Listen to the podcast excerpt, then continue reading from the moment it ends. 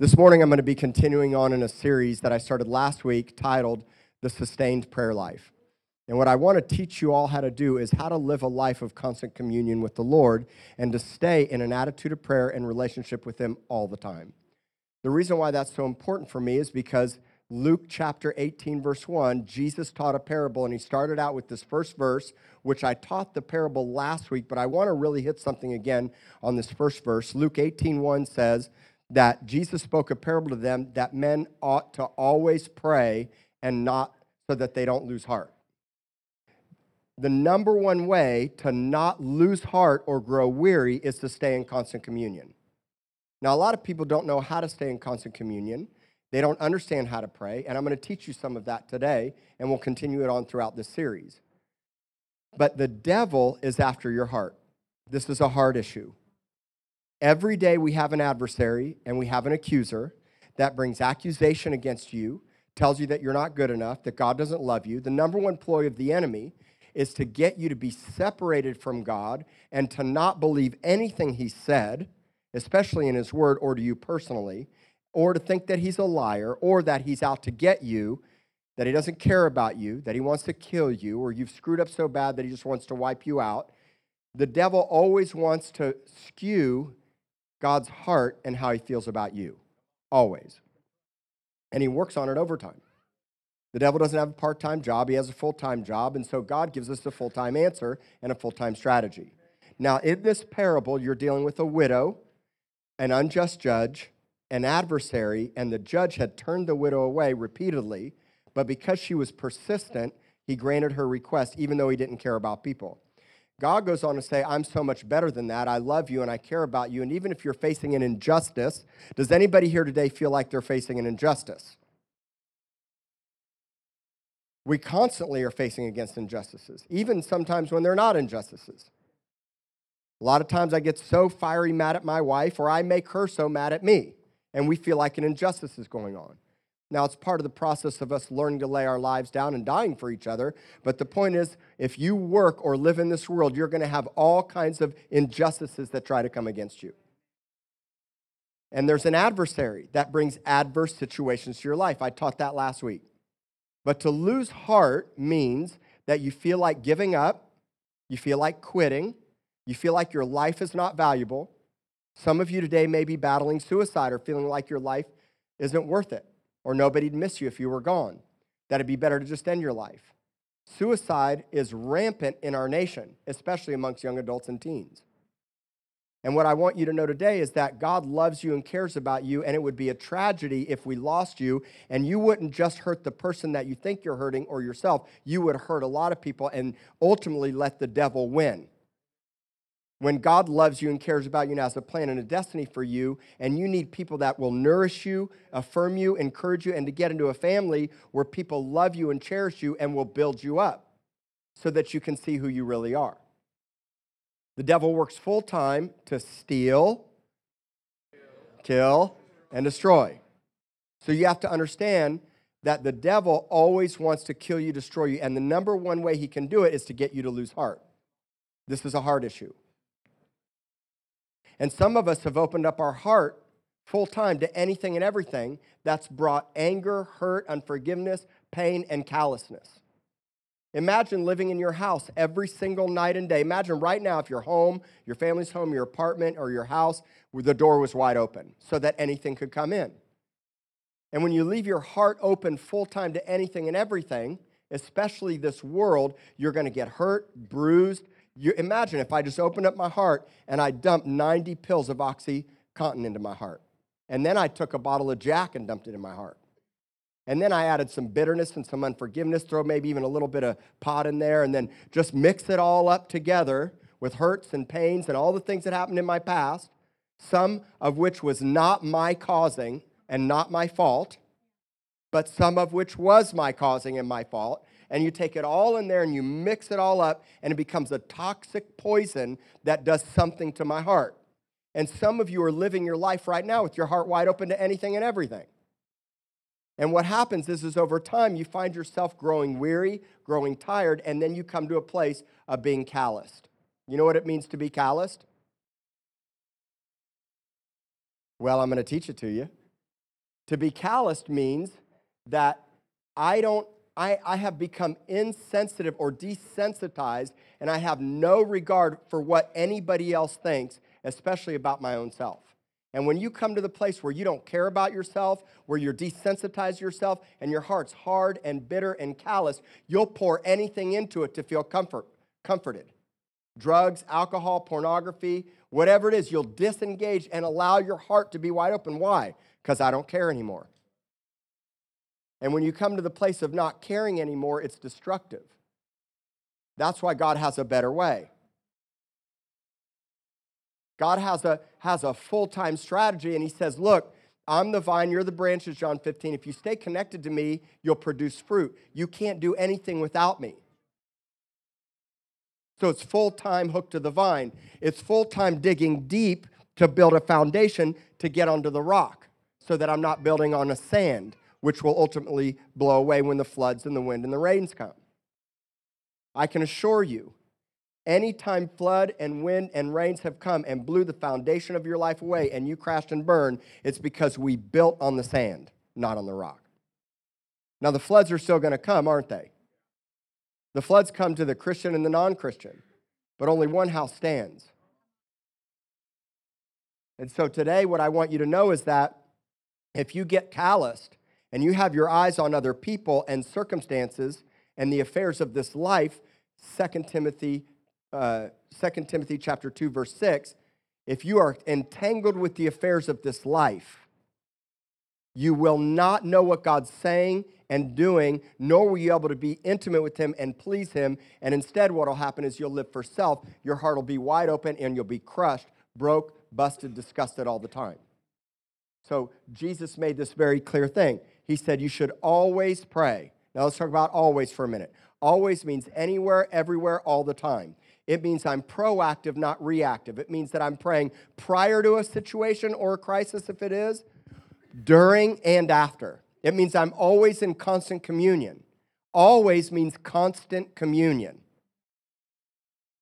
And it doesn't mean compartmentalized just in my secret place time or under a bridge or at the beach or even here in a prayer room. What it means is that I'm full-time dialed in to listen, to hear, and to commune and be directed by what the Holy Spirit is saying to my life. You ought to always pray so that you don't what? So that you don't lose heart. And the devil wants you to lose heart. He wants you to give up. He wants you to quit. He wants you to throw away your faith. He wants you to throw in the towel. There are all kinds of things that the enemy uses to get us to that place. One of the number one things he uses is unforgiveness. If he can get you offended at somebody or offended at me, you'll give up or you'll want to quit. If he can get you bitter, what happens is that bitterness makes your hard heart, and now you have no regard for yourself, other people, and you're angry at God. It's the devil's strategy. So we're going to break it today. I'm going to show you how to break it. His number one plan is to get you distanced from God and to believe lies about what God says and for you to walk in shame about your past failures and your present failures. Some of you have a lot of past failures. I do too. And if you've been failing presently in your life, the devil wants to put shame on you so that he can keep you separated and distant from God, so that when you go to try to pray, you don't know what to say, you don't know how to commune, you don't know God's heart, and you see him as harsh, angry, mad, or out to get you instead of loving, caring, compassionate, and wanting to forgive you. The devil always skews the way that God feels about you. All right? So God gives us a lot of answers. God wants you to see the truth of his, listen to these words I wrote down. God wants you to see the truth of his love, his tenderness, his healing, his care, his compassion, his forgiveness, his freedom, and the incredible life that he has in store for all of us. God has this awesome life in store for you. Many of you haven't connected to it yet or seen it, but when you get connected to it, it doesn't matter what the circumstances and situations in your life are, because you're hooked to the vine and you know what he's saying and what he's doing and how he feels about a matter. Okay? It's constant communion. And it's sustained prayer. So the word sustained means that I'm continuing without interruption for an extended period of time. This is what sustained means. So what interrupts me? What's interrupting you? Now, I'm going to ask all of you to self-deprecate today because I'm not talking at you, I'm talking to you. And I want to speak to everybody's heart in this room right now. And what I want you to do is just own it, because today you're going to shift in your relationship with the Lord and your communion with Him so that you get strengthened and strong when you leave out of here and walk full-time with Him. All I'm doing is giving you tools and resources of how to live abundantly. But until you get intimate with Him and discover this truth, you're not going to learn to walk it out. You'll be walking it on my coattails, and you can't do that. Okay? So what's interrupting you? Now, all kinds of things try to get in the way of my constant communion with the Lord. I'll give you the most simplest things. Binge watching Netflix. Every night watching the news before I go to bed. Facebook, Instagram. Troubles, trials, situations, arguing with my wife, money, finances, my checkbook, my bank account, somebody that stabbed me in the back, maybe you got cheated on, lied upon, somebody hurt you. Jesus said in this world, you're going to have trouble. It's not a newsflash. You will have trouble.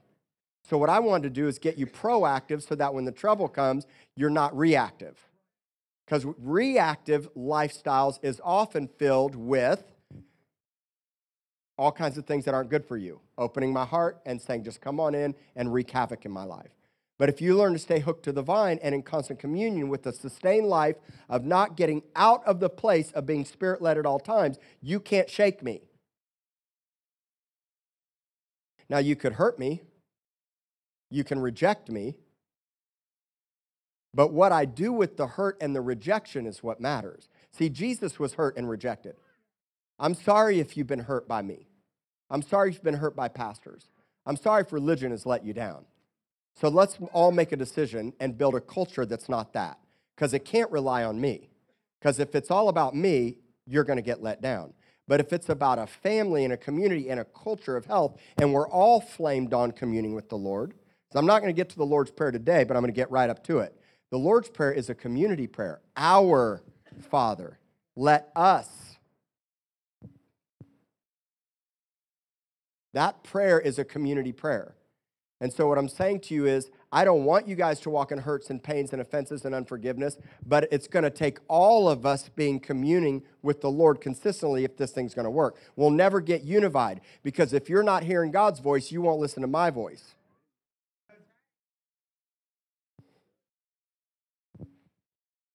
The greatest thing I can do is get each of you communing with the Lord and hearing God's voice.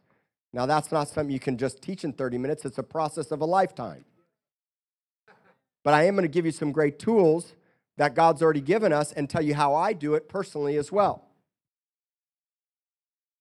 So it's constant, sustained prayer. So what happens when you don't live a sustained prayer life? This is so black and white for me. I'm going to spell it out so simply. You lose what? You'll lose your heart. My heart's lost. But if I stay connected to the Lord in the vine, guess what happens? My heart's awakened, and I find my heart, and my heart is alive, not dead. I never want to give up. And when the devil comes to lie to me and said, you should just quit, I'm now hearing God's voice that says, no, you're not a quitter. Don't be moved by what other people think or say, because somebody's going to say something about you or not like you, and you can't live your life as a man-pleaser. This is the key to the scripture. If I'm not in constant communion, then I'm going to be in constant communion with myself or you. So now what you do is going to affect me negatively if it's a negative thing. Do you ever get around people that just don't like you? Let me tell you what that's like for me. Last night, I went to pray for a baby that was 6 months old that has brain tumors that's going in for surgery tomorrow. In Houston. I got asked to go pray for the baby, lay hands on the baby. There was a big gathering of people there. And there was somebody there that clearly did not like me. If I walked in any way their direction, and I don't even know them. Okay, but I got introduced as the pastor, and as soon as I did, that person was hightailing the other direction. Anywhere I went in the house, they went the other way. There are many functions that I go to where I get into an environment and I can feel somebody repelling me.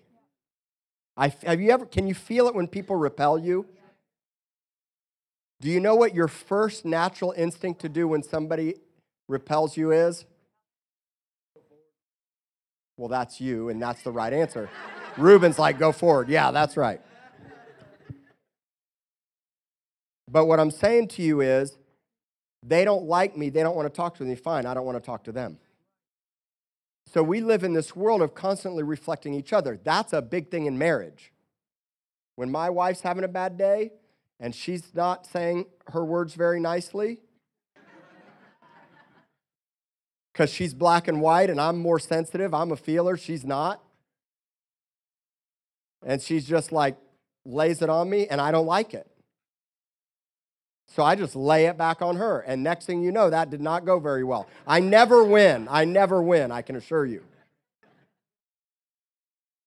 So the point is that instead, when I sense people doing that, I lean in towards them, and I often go up and give them a big bear hug. You know why? Because when the captain of the police force walks in here with a stony, hard heart and is not born again, and he comes in and doesn't want to be here, I walk right up and give him a big bear hug, and that afternoon he got born again. Because I've learned and realized that love diffuses hate and anger and violence and all those other things. And what I'm saying to you is, if you don't like me, then I'm just going to get a little bit closer to you. And it's funny how many people just don't want to hug me. They just like...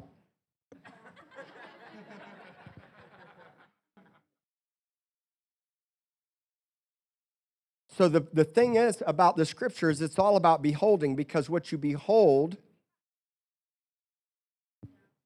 this is the most simplest thing for me. Now I'm gonna answer some of the hows and the wheres and the whens for you, because Jesus did that. But I first want to get you to understand that if you're not in constant, sustained communion and have an accurate view of how much the Lord loves you, it's kind of like this. If you build houses or install cameras or come to a house and somebody says, I want 6, 7 cameras, or I'm going to have you do something in construction, or if I have any contractors here, anytime they're going to build something, what do they first have to look at? The plans, the blueprints. Actually, before the blueprints, you have to go to an architect. So there's an architect that has a blueprint. You just got to get with the plan.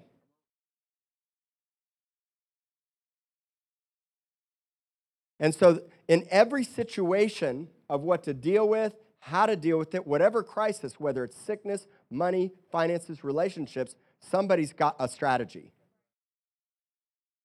But I got to get in line with the strategy, because if I'm not in line in agreement with him, I'm in agreement with myself. And if I'm counseling me, we got a problem.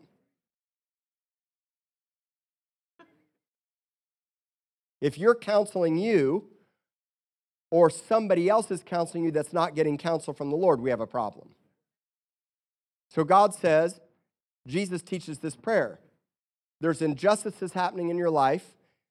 You're not getting any justice from the system. And an adversary's kicking your hiney. So what do? This parable goes on to say that God will avenge speedily those who cry out day and night. Cry out. Day and night. How often? Yeah. Revelation 12:10 says, the accuser accuses the saints day and night. How often? Yeah. So God says, if my elect, my sons and daughters, will cry out to me, how often? Yeah. I will avenge them speedily. But the enemy's accusing you, how often? Yeah. So I got a full-time strategy.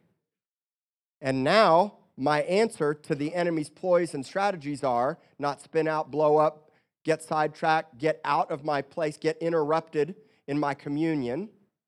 And now I'm not adhering to what he says. Instead, I'm saying, get out, get away. You don't have a place here. I'm staying rested in my position in Jesus. And the door's shut. Shut the door. This is a hard issue. Do you guys hear me? I can't say it any clearer. How many of you would live with your house, the front door of your house, open every night? Like I said last week, thanks to my buddy Rick, I got 6 cameras on my house. a full-time alarm system, and a loaded gun. You do not want to come in my front door in the middle of the night. I will be spirit-led. And I'm not for violence. I'm just saying, I'm going to protect my two children, and I'm going to keep my house a fortified front with the Lord. I'm not personally going to live in Corpus Christi with my front door unlocked or open. And I love my city. But yesterday, it just so happened a stranger walked up to the door, rung the doorbell. My kids were standing in the front area of my house, and I don't have blinds on the side of my doors because my 50-pound dogs have shredded them to pieces. So I took them down. So the window's wide open. The man walks up, and I could tell he's from the streets, and it didn't look like a really despondent, destitute. It was a guy that I realized if I open up this door and he wanted to jump me, it would be a fight. And so I don't know him, and I have my little kids there, and my kids are staring at him right in the window.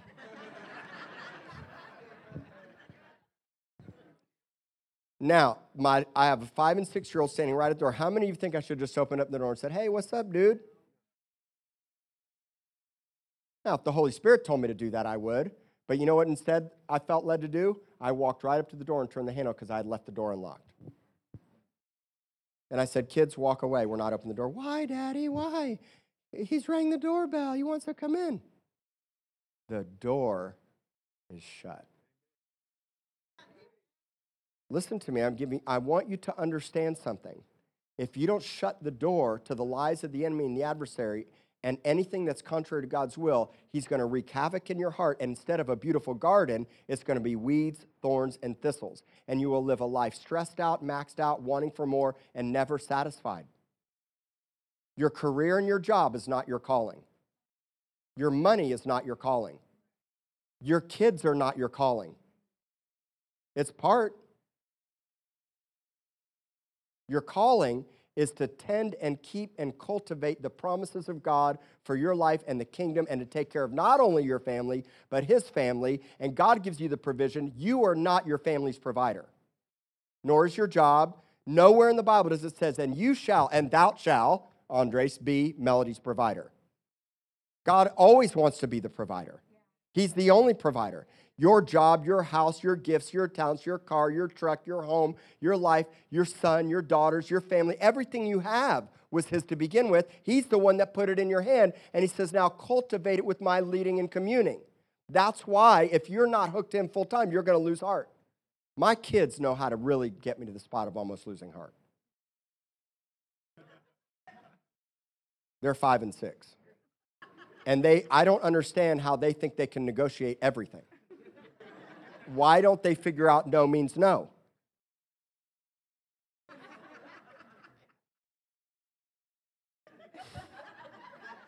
I mean, they just push me and my wife. I mean, you want to talk about the biggest strain on marriage and life, it can be your kids. So I'm like, Jesus, you better show me what to do and say right now, because I'm about to slap them down in a second. And he says, restrain yourself, son. Oh. Get to that timeout right now, whatever it is. You're going to have all kinds of opportunity in your life to lose heart. Would you all agree? Some of you today may feel like you're losing heart. Here's why you feel like that. Something in what you're seeing in your natural circumstances or what you're feeling physically can cause you to lose heart. That's why 2 Corinthians 5:6 says, we walk by faith, not by sight. Because what you see is the enemy of your faith. Because what you see brings fear. So what are you looking at? What are you looking at?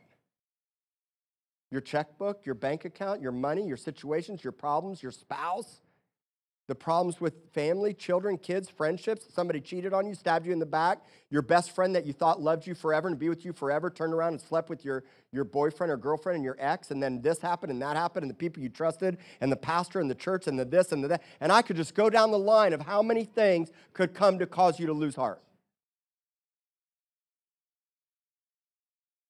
What are you looking at?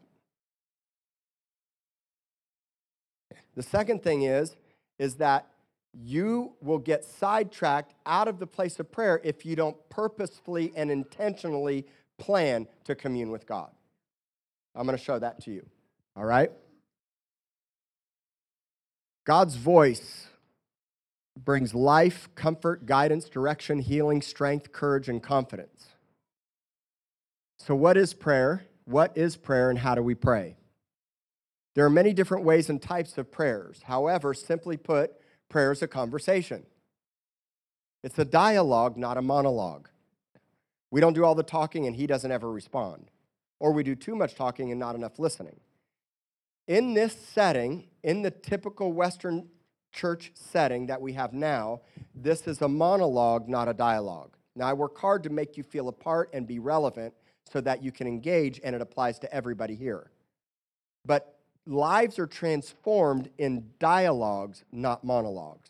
Will you catch some wind? Will you feel refreshed? Will you get inspired? Hopefully to live differently when you leave here today? Yes.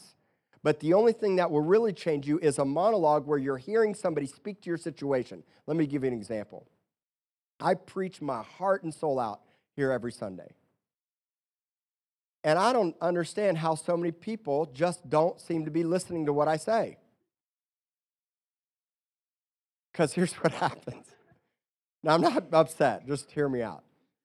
I'll get a call, and don't stop doing this, but I'll get a call like, Pastor, I really need to meet with you. So I meet with them. And they're like, Pastor, I don't know what to do about the situation. And I'll say the exact same thing I said on Sunday, and they go, wow, I get it. You're so right. Man, how did I not know that? And I want to go, you stinker, I just preached that the day before. You know why? Dialogue. Dialogue. So in Matthew chapter 18, verse 19, Jesus gives the Great Commission. The Great Commission is for all of us, and here's what he says. He says, go into all the world and make disciples. The only way you can become a disciple is with an apprentice. Right? The only way that I can teach a barista how to make really good coffee is if they have somebody that stands there, educates them, shows them, and teaches them face to face. YouTube videos don't make a great barista. Right? And so discipleship is apprenticeship. So to make a disciple, yes, I'm teaching you what God's taught me, but ultimately Jesus had to get in the trenches with his 12, didn't he? And he invested into the 12 who then would take it on to the 70, the 500, the 5,000, and the multitudes. That's why decentralized leadership is so important. If this revolves around me, this will never work. Everybody say decentralized leadership. Decentralized leadership. That's why I need you. That's why I need you. I need you. I need you. You need me. We all need each other. So if I can get this church to flame on in intimacy and to always stay in constant, you won't lose heart. And guess what you won't do? You won't get offended. Because I walked by you and I didn't hug you, and Marlene was too mean to you, and somebody didn't do this. I didn't call you when I said I would. I gave my number to 3,000 people. I'm sorry I didn't text you back, and you were in crisis because I was driving or my kids were throwing up and diarrhea. I don't know what the situation was, but I totally forgot. Now you got offended because the pastor didn't care. The devil comes right in and then lies to you, and now you want to quit and you lose heart. I don't have an issue with one single person. None. I don't have an issue with anybody. You want to know why? I'm going to totally go off track because I'm on a roll right now. I'm going to teach you guys something so powerful. Let me teach you guys something so powerful. You ready? I'm going to drop a truth bomb right on you. 2 Corinthians 5:17, you all should know it. It says that anybody that's in Christ Jesus is a new creation. Behold, all things have become new, right? But do you know what 16 says? Here's what it says. 2 Corinthians 5:16 says that because of who I am and what Jesus has done in my life, I don't regard anybody according to the flesh. Come on. Look at the screen. So when I look at Brandon, I see a mighty man of God full of promise and power and authority and super gifted to change nations and a history maker that when he flames on even more than who he is and starts to see himself who he is now and comes out of this season stronger, better, bigger, brighter, and more powerful, he's going to be laying hands on the sick, casting out demons, walking in leadership, and probably pastoring a church. That's what I see. Oh, you got porn in your life? I don't see that unless the Lord, oh, you're mad, you're angry, you offended at me. And I have lots of reasons to regard people according to the flesh. Somebody got offended at me, they left here, and tonight they posted something on Facebook. It's already happened. Ran it on me, ran it against us, we're heartless, we don't care, this church is only about money. Facebook, they weren't there, but they didn't call, nobody knew, but they're mad at me, it was my fault. And you know what I do? I have to have the eyes to see them the way Jesus sees them, or I will want to rip you a new one, and we'll get into a Facebook fight. Who wants a Facebook fight? You don't want a Facebook fight me. You don't, let me tell you, I got some strong fingers to hit that keyboard. Even David said he's trained my fingers for war. I will type you to no end.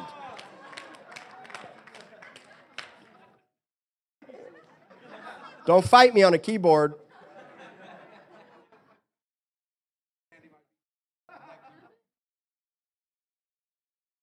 What if you could start to see people the way God sees them and stop looking at them in regards to the flesh or with the carnal nature, because we're supposed to live spiritual and compare all things with spiritual. So I can look and say, I love you, I see what's in you, but this isn't spiritual in your life, so come on, I believe in you, let's get you up to where you're supposed to be.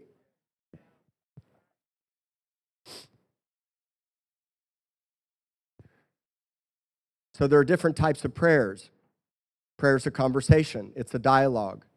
Prayer is us coming into agreement with God's heartbeat for us. It's getting with the architect who has the blueprint and has the answers for everything. Here's a great sidetrack for that. Jesus said, I am the manna that came down in the wilderness. I'm the bread of life. How many of you know what manna means? Manna means, what is it? So every question, every need, every nourishment, every sustaining, every answer, why that person did this, how come that, how this, why are they acting that way, why'd this happen, why'd that happen, Lord, what's going on? I don't understand, my boat's rocking, but I'm going to look to you and rest in the midst of it. I'm trusting you right now, Lord, what is it? And he goes, here I come to feed you and sustain you and strengthen you, even when you're uncertain. He's the what is it? So it's coming into agreement. Here's a newsflash. You don't tell God what you want him to do. He tells you what he wants you to do. I'm not saying, God, do it my way. Okay, God, listen. Let me tell you what I need you to do right now. Right now, Lord, I just need you to drop $1 million in the bank.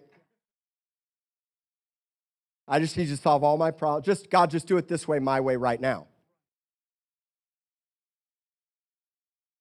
God tells you what to do because he knows best. God knows best.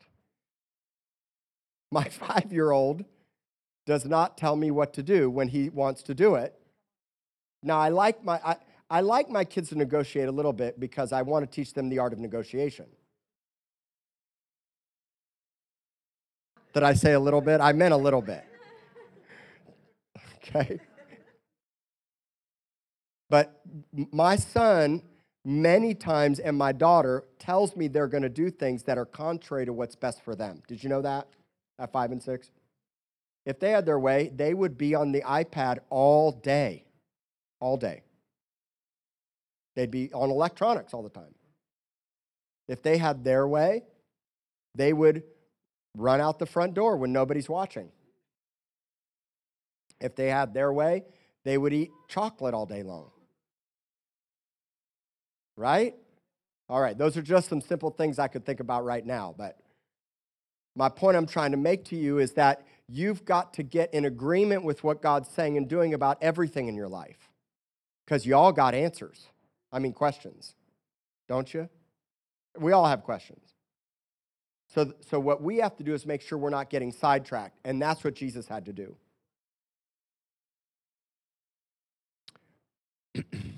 We want to come into agreement with God's heartbeat for us. Now, let me give you a bunch of different ways, types of prayers. All right? There's a bunch of different types of prayers. Let me give some to you. Listening, petitioning, confessing, worshiping, interceding, warfaring, thanking, supplicating, and always staying watchful. That's a type of prayer. It's me not necessarily always sitting around looking behind my back and waiting for the second coming to come. I'm not talking about that. It's staying attentive in my heart and sober-minded at all times. So I'm alert. I'm not checked out because I already know I got a full-time enemy that hates me. His greatest strategy is just to get me so sidetracked that I'm not staying watchful. Watchful means attentive. So there's a lot of other types. Gratitude, thankfulness, worship, petition, confession. There's a lot of different types of prayer. You're only going to learn when you spend time in God's Word, because the Scripture teaches us how to spend time with God in relationship and intimacy.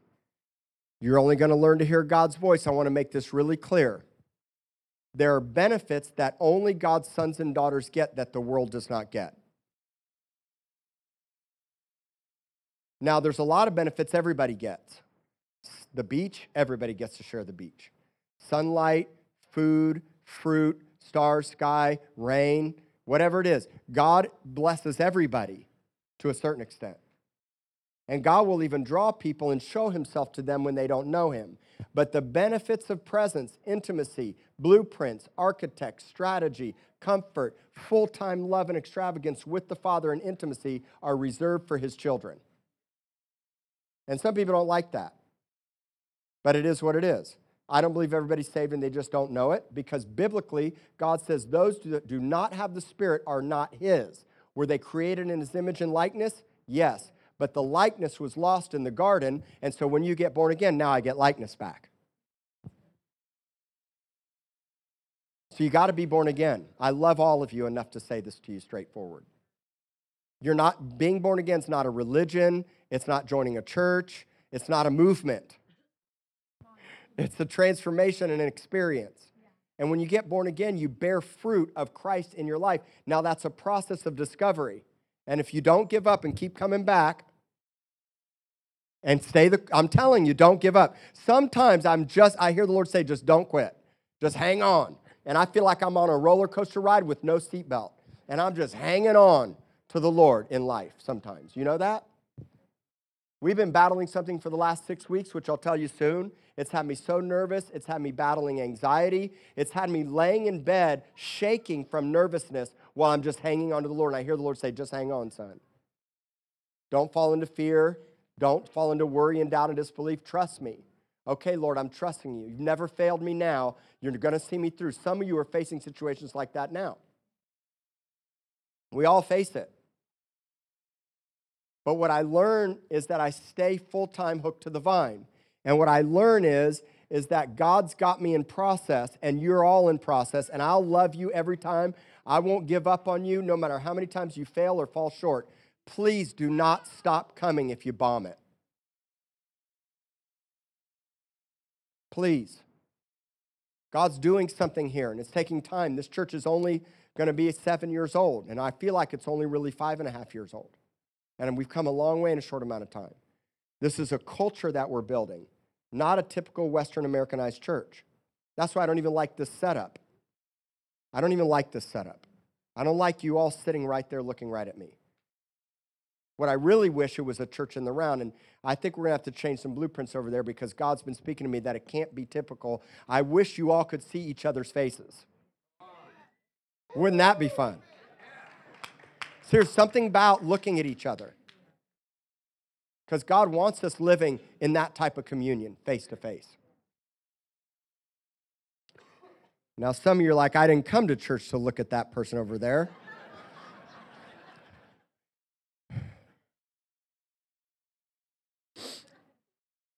So this takes time. It's God's timing, but it also takes diligence. I love this statement. You can have as much of God as you want. That's why diligence in making haste is biblical.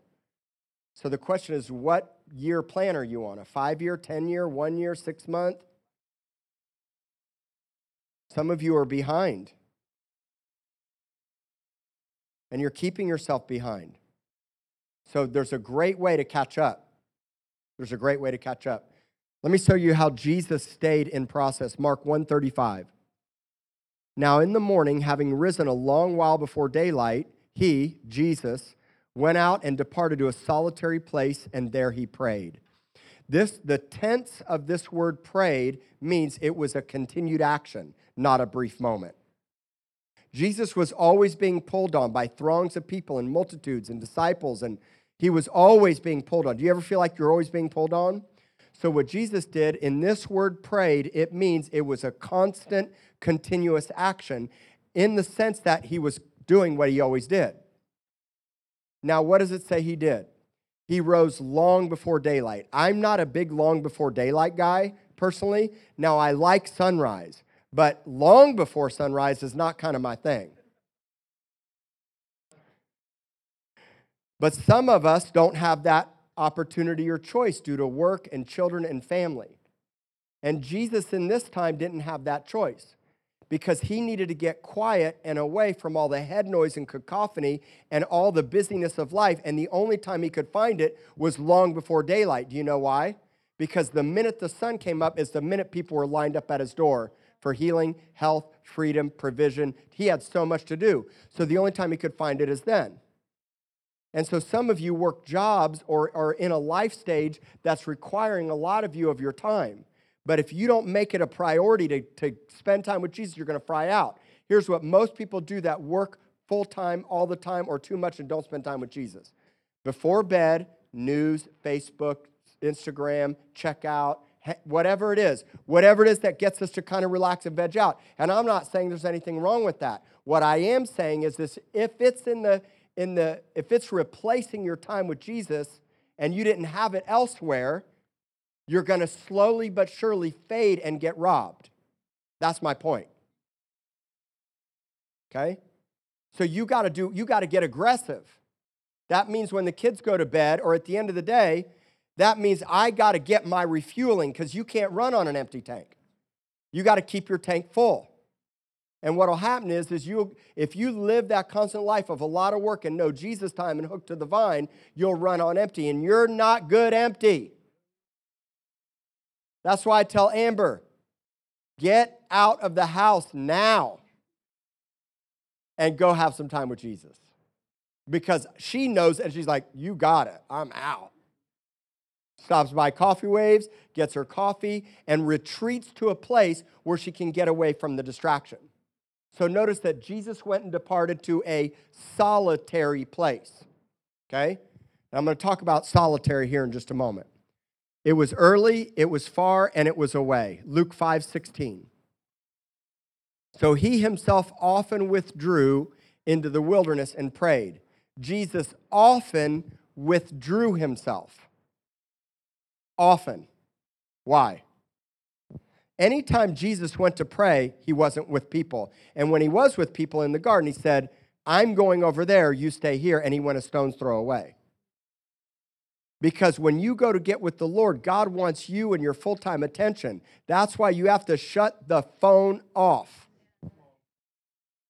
Put it on, if you got kids, and I get it, you get emergency calls, put it on silent mode or do not disturb so that only your most important people can contact you.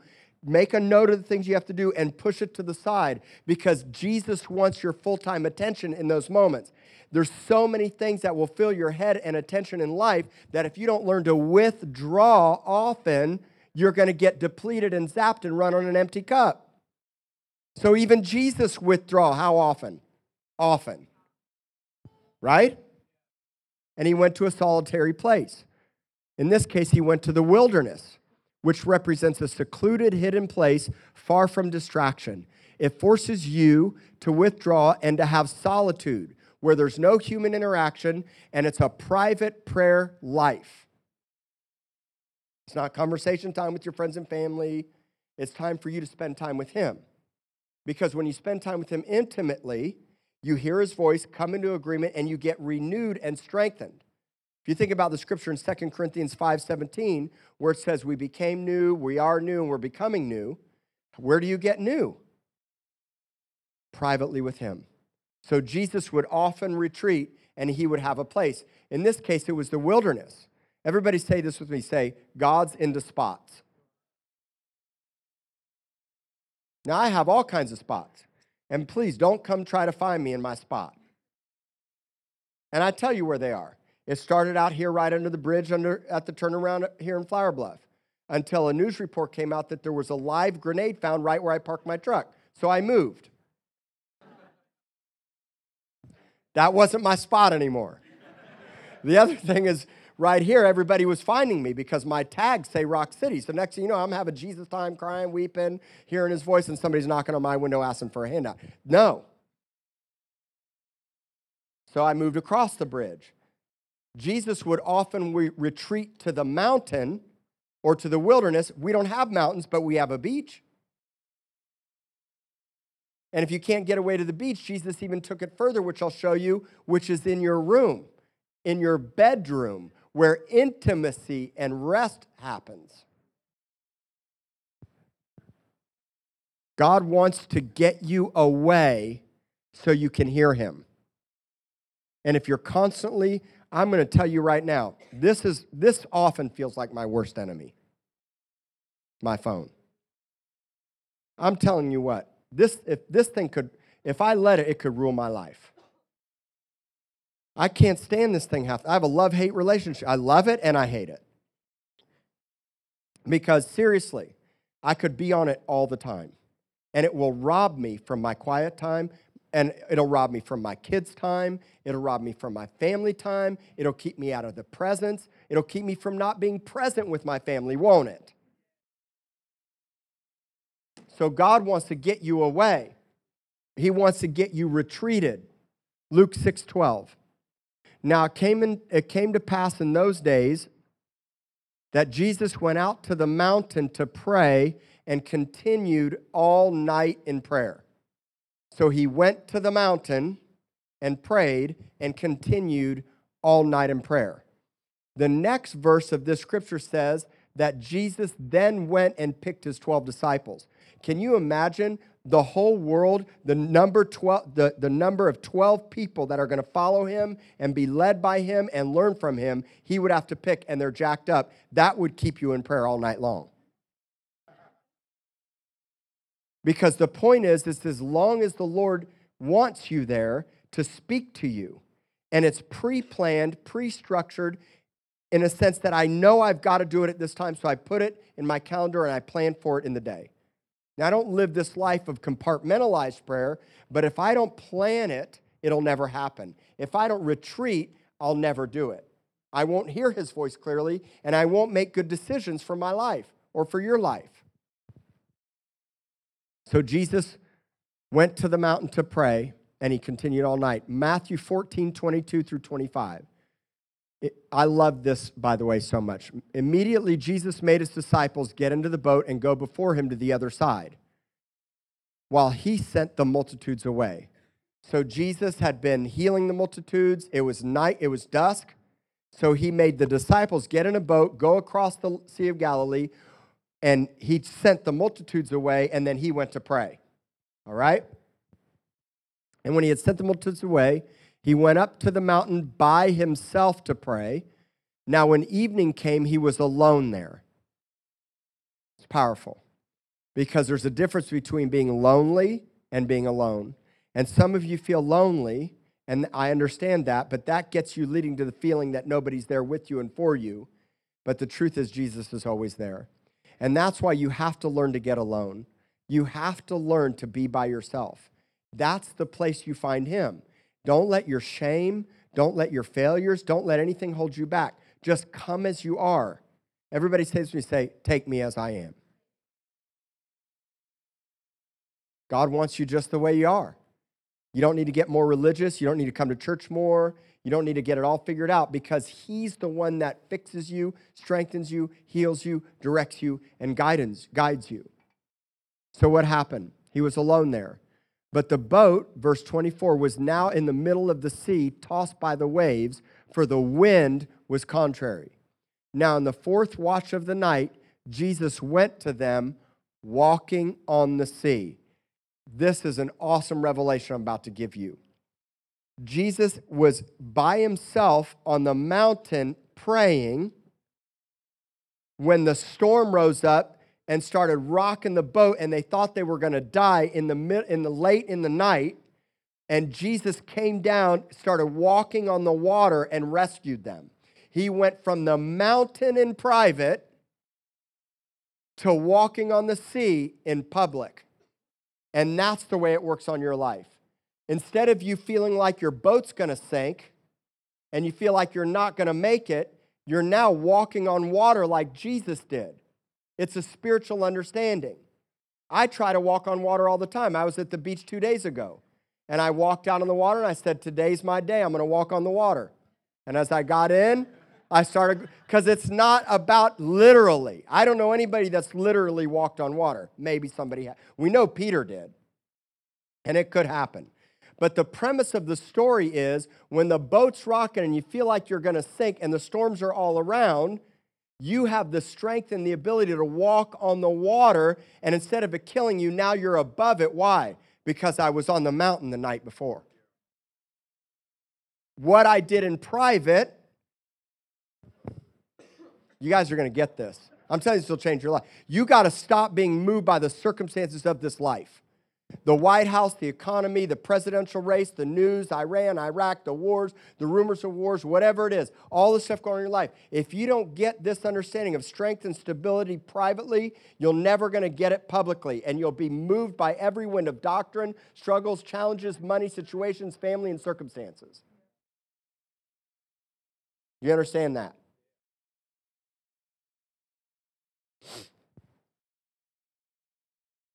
Luke 22, 39 through 41. Coming out, Jesus went to the Mount of Olives as he was accustomed. You know what accustomed means? Accustomed means normal. Not just Sunday, not just Wednesday, not a brief moment. Accustomed, how many of you would like to be like Jesus? That's why we're here, right? I got the most simplest thing for you. Do what Jesus did. And he had an accustomed, customary, normal, consistent, sustained prayer life in the secret place, in a hidden place, in a secluded place, in a solitary place. Now notice this. He says, when he came to that place, verse 40, he said to them, pray that you may not enter into temptation. Now they're in the Garden of Gethsemane. Jesus is about to get arrested. His hour had come, right? This is the context of the scripture.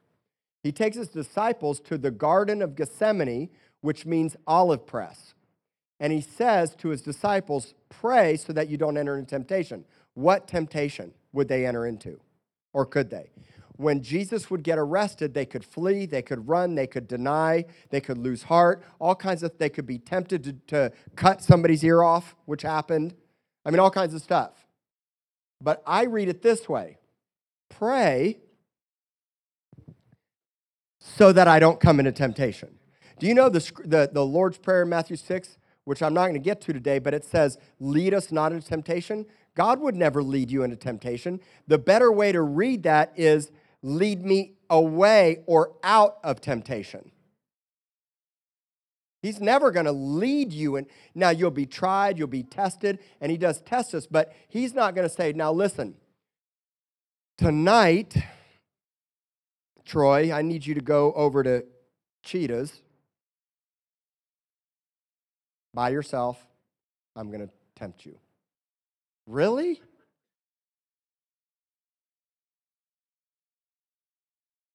It's like, imagine my kids wake up starving in the morning and I take out a big giant piece of, Reese's peanut butter chocolate, which is our favorite thing right now. And I lay it out and I put bag food next to it and I say, now, you can only eat this bag food and you're not getting any chocolate. Don't even look at that chocolate. I wouldn't do that to my kids. They would melt down. It wouldn't work. It's a dumb temptation. I would never do that, but it's all I could think of right now. Do you understand my point? So pray, be proactive. Everybody say this with me. Say, Lord, make me proactive so that I won't be reactive. And when he was withdrawn from them a stone's throw, he knelt down and he did what?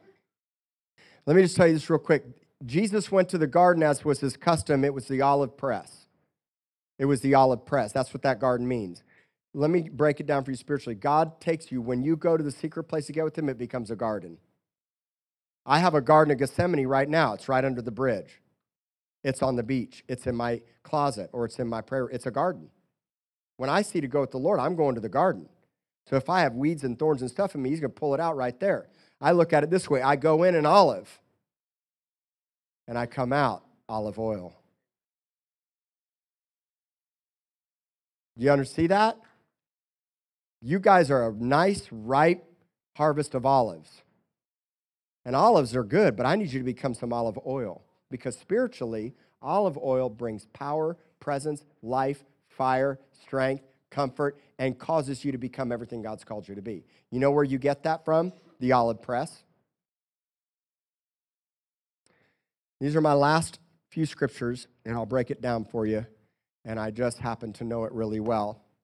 So Jesus would go to teach the disciples how to pray, because the disciples would come to him in Luke 11, chapter 11, verse 1, and the disciples would say, teach us how to pray. Now, we would all like to learn how to pray, right? And I want to teach you how to pray. Look at the scripture. It's a great question. Jesus, teach us how to pray. So in Matthew chapter 6, verse 5, instead of just going right and teach them how to pray, Jesus teaches you how not to pray. So let's start with, here's how you don't pray, okay? This is so simple. I'm going to conclude with this. Here's how you don't pray. All right? Matthew chapter 6, verse 5, do not pretend. Because God sees right through pretension. That's what hypocrisy means. I'm faking it. I'm not authentic. It means to be a pretender. Doesn't that drive you nuts when you see people that lay claim to being Christians, but their lives live contrary, and they claim to be super religious and spiritual, but they're jerks? Ever met somebody like that? So don't be a hypocrite. Don't pretend. Just come as you are.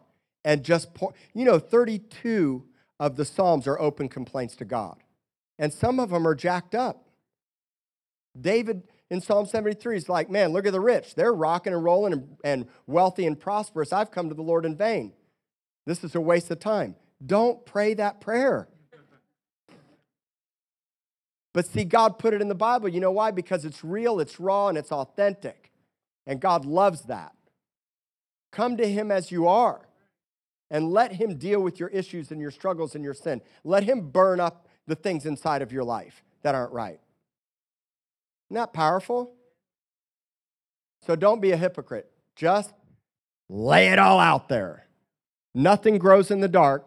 He sees everything already. He knows the number of hairs on your head. Just lay it all out there and let him work on you. Okay?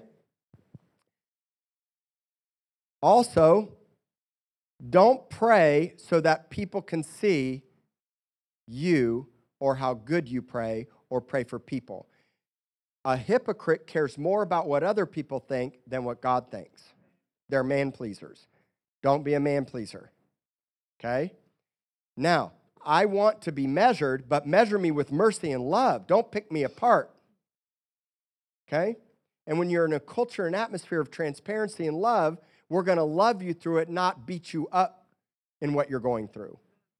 And so in this particular case, we're praying so that God can see, and we're doing it for him, not for you. That's what hypocrites do. That's what is religion gone awry, because they are supposed to be the ones that know God intimately, and they're the ones that people are looking to be reflections of God, and instead they're liars and hypocrites and deceivers, and they care more about what you think than what God thinks. Verse 7, we'll skip 6 for a quick moment. Here's another thing. When you pray, don't use vain repetitions like the heathen do, for they think that they will be heard for their many words. You know what I've learned about many words? You know, the more I get to, the better friendship I come with someone, the less conversations I have with them. Did you know that? When I'm hanging around, like if I'm hanging out around with Frank and Frank and I are doing something together and something's going on, all I got to do is look at Frank and go, there you go. I feel you. I get you. The more that I know you, the more that I'm in relationship with you, the less conversation I have to have because I know your heart and think what you think and feel what you feel. So how do you really know God's heartbeat and how do you carry the shadow and the secret place of God everywhere you go? It's because I spent time there privately. I know him. See, I don't know all your all's voices. I know a lot of your voices, and you're going to know my voice really well because you come week in and week out to hear me preach. And I wear my heart on my sleeve. And I can't intimately spend time with everybody. My bandwidth isn't that wide, right? But if I do spend time with you intimately, I know your voice. Melissa, do you know your son Philip's voice? How well? And so if you were both at shopping at H-E-B or at the grocery store and you didn't know he was there and he was in the other line talking, would you recognize his voice? Why? Because you know it. And he's your son, obviously. So we know God's voice from relationship and time and intimacy and process over the course of time, all right? And so using a lot of vain repetition and words doesn't do any good. Like, for example, I am not anti-Catholic. I want to say that right now. I think the Catholic Church does a lot of great things for the community. And there are a lot of great born-again Catholics. But repeating the Lord's Prayer 25 times in a row does not make you more spiritual. I mean, I went to a Catholic wedding once. I'm like, oh, my goodness. I mean, a Catholic funeral. I was like, how many times can we say the Lord's Prayer, for goodness sakes? Because the Lord's Prayer was never meant to be a repetitious thing. It was meant to be a pattern of life. Our Father, intimacy, communion, identity, worship. And I'll teach that to you another time. But what I'm saying to you is less words, more listening. Pour your heart out and listen. My most common prayer now is, Lord, I love you. You know what you want to do. Do what you do best, and I'll stay in line with it. God, what do you want to say? What do you want to do? I'm listening. Speak to me, Father. That's a powerful prayer, okay? So I'll leave you with this. Matthew 6:6. Here's how you do pray. But you, when you pray, go into your room or the beach or the bridge, or if you live in Colorado and you're listening to me, go to the mountain. Do what Jesus did. Find your spot. God's into spots. All right? Now say this with me. Say, he's already there. He's already here. See, the issue isn't getting God to meet you. The issue is getting you to meet God. That's why he says go to your room. Your room can be in the private, anywhere. And when you pray, shut the door. What am I shutting the door to? All the lies, the voices, the deception, the fear, the worry, the anxiety, the enemy, the adversary, my failures, my shame, my past. I'm shutting the door to that, and I'm opening the door to him. And when you shut the door, pray to your Father. Everybody say this to me. He's already there. Where is he? He's already there in the secret. Look at the scripture. So the religious deceptive lie that you have to be more spiritual and pray longer. If you pray for an hour in tongues, he'll come. Not. If you lay on your face long enough and suck up some carpet, he'll come. Not. If you cry hard enough about your mistakes, he'll come. Not. Where is he? Because again, I'm going to reiterate this point. It's not about getting God to come. It's about getting you to meet him there. And so, here's the principle. Your Father who sees in secret will reward you openly. Secret there, public here. Private there, revealed here. Dwell there, shadow here. Psalm 91:1. This is a principle for all of you. So when I see you ever, anywhere, and you tell me how you're melting down problems, not hearing God's voice, issues, marriage struggles, challenges, I already know we missed a secret.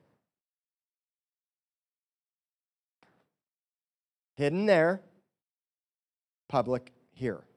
Private there, revealed here. Everything I'm teaching you, I only had an hour to prepare. I didn't even need that today. I've been living this for years and years and years. What you do in private, he'll reward you openly. And you know your greatest open reward is not how good I look to you today. It's not how anointed I was. Yeah! It wasn't so you all will follow me more and give more money. That's not my reward. My reward is looking like him, sounding like him, being like him. It's called being glorified. Lord, glorify me so that anybody that does see me will see you. Woo! Powerful. And verse 8 says, don't be like the hypocrite. Thank you, by the way. Don't be like them. Your Father knows the things you have need before you ask him. Did you know that? So then why pray?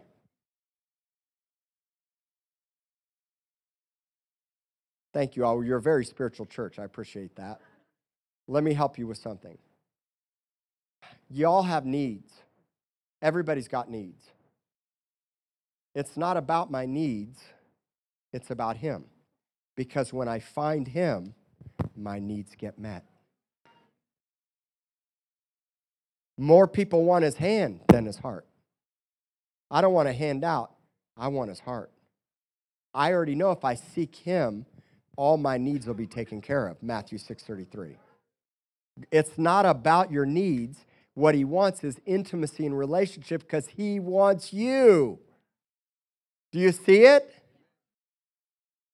So when you leave here today, whatever your life looks like, I'm challenging you.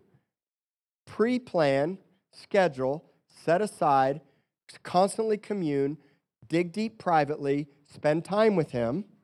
And I'm not going to go into all the details of that or the Lord's Prayer yet, because this goes on to the Lord's Prayer, because he says, when you pray, pray this. Our Father who art in heaven, hallowed be thy name. The whole Lord's Prayer is a pattern of living, and it's how I pray. Many times when I feel like I don't know what to say, I'm like, oh, Jesus, Father, I just thank you, Lord. If you'll start with worship, just start with worship. Gets your eyes off you, right? Come on, you can do it. I found for me, and God will mess up my form. If it's a formula, he'll mess it up. If I think every time if I get my right coffee at the right time with the right worship music, I'm going to have an encounter, he'll mess that up. But the point I'm trying to make to you is he doesn't care. He just wants me. So I'll get my coffee. I'll go find the spot secluded. I'll put my phone on silent, and I'll just sit there and say, Papa, I love you. Thank you, Lord. I just want to be with you. Just want to be with you. And man, those times turn into the most incredible times. And God gives me downloads and strategies and blueprints and encounters. And then when I leave there, I'm under his shadow. It's residue. It's he who dwells in the secret place will abide under the shadow. Dwell there, shadow here. Dwell there, shadow here. Got it? Did I help you all today? Did that make sense? Good. I know I went long, but if you haven't figured out that I'm going long every week, I don't know what else to tell you. Let's all stand.